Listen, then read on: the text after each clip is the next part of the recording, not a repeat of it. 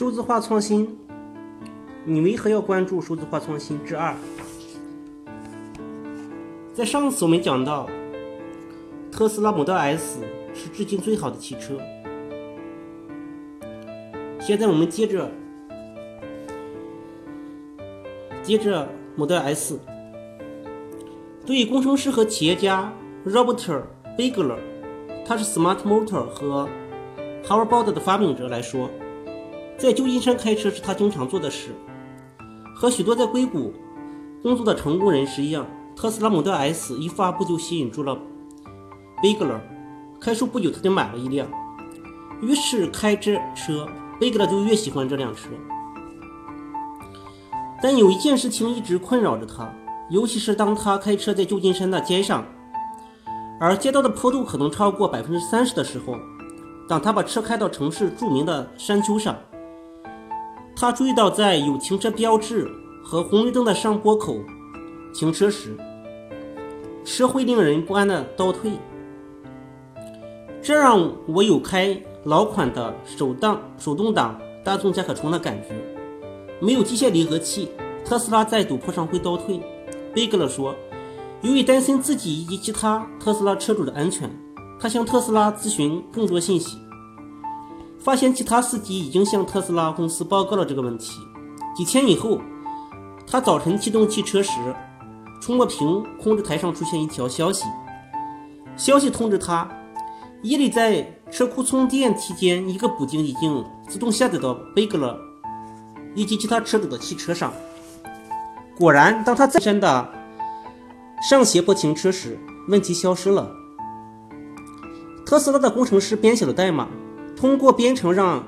车停在斜坡上时自动启用安全控制器，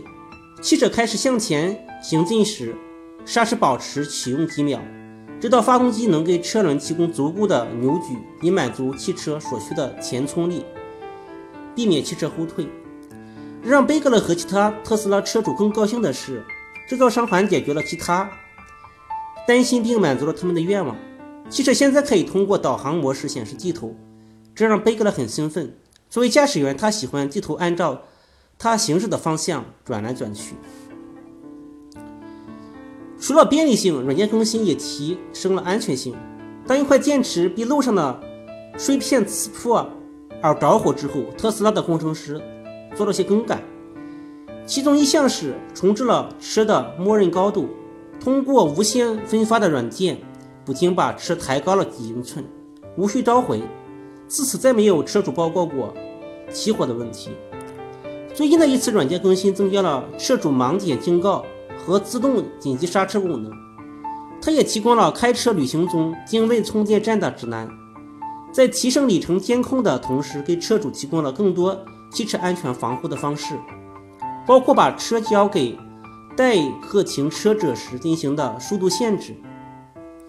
前置摄像头、后置雷达和密集的超声波传感器，让车可以启动、停止、转向、行驶、导航。停车以及躲避障碍，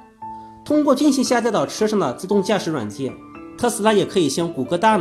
谷歌大肆宣传的半自动无人驾驶汽车那样，这样 Late Show 的主持人 Steven Colbert 惊呼：“特斯拉车主一觉醒来，发现他们的车可以自动驾驶了。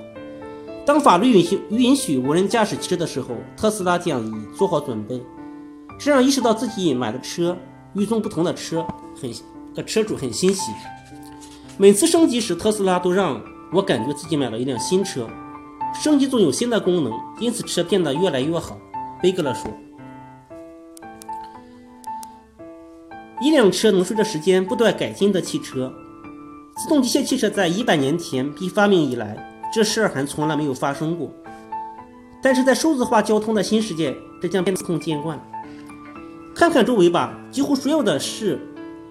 事物都在发生数字化创新。”这包括汽车这样的物体，交通运输业这样的产业，还有开车这样的职业。门前，更多这些事物在人们刚开始理解的方式连连接的互联网，与之前被连接的互联网的一百四十亿物体不同，即使地球上地球上剩余的百分之九十九的物体，在其设计之初都不能连接到互联网。这些基于原子的物体不能被简单的缩减为零或一。所有的数字对象和设备的 DNA，因为安全高效的连接，它们需要付出巨大的努力。但是，一旦它们实现数字化，对人类的促进将是革命性的。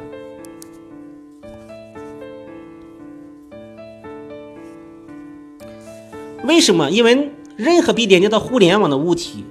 都有产生数据的能力，这些数据将产生有关我们周围世界的革命性启示。这包括你等待的公交车在哪儿，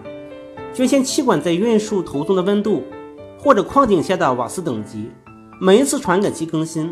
每一份电子医疗记录，门桥 Twitter。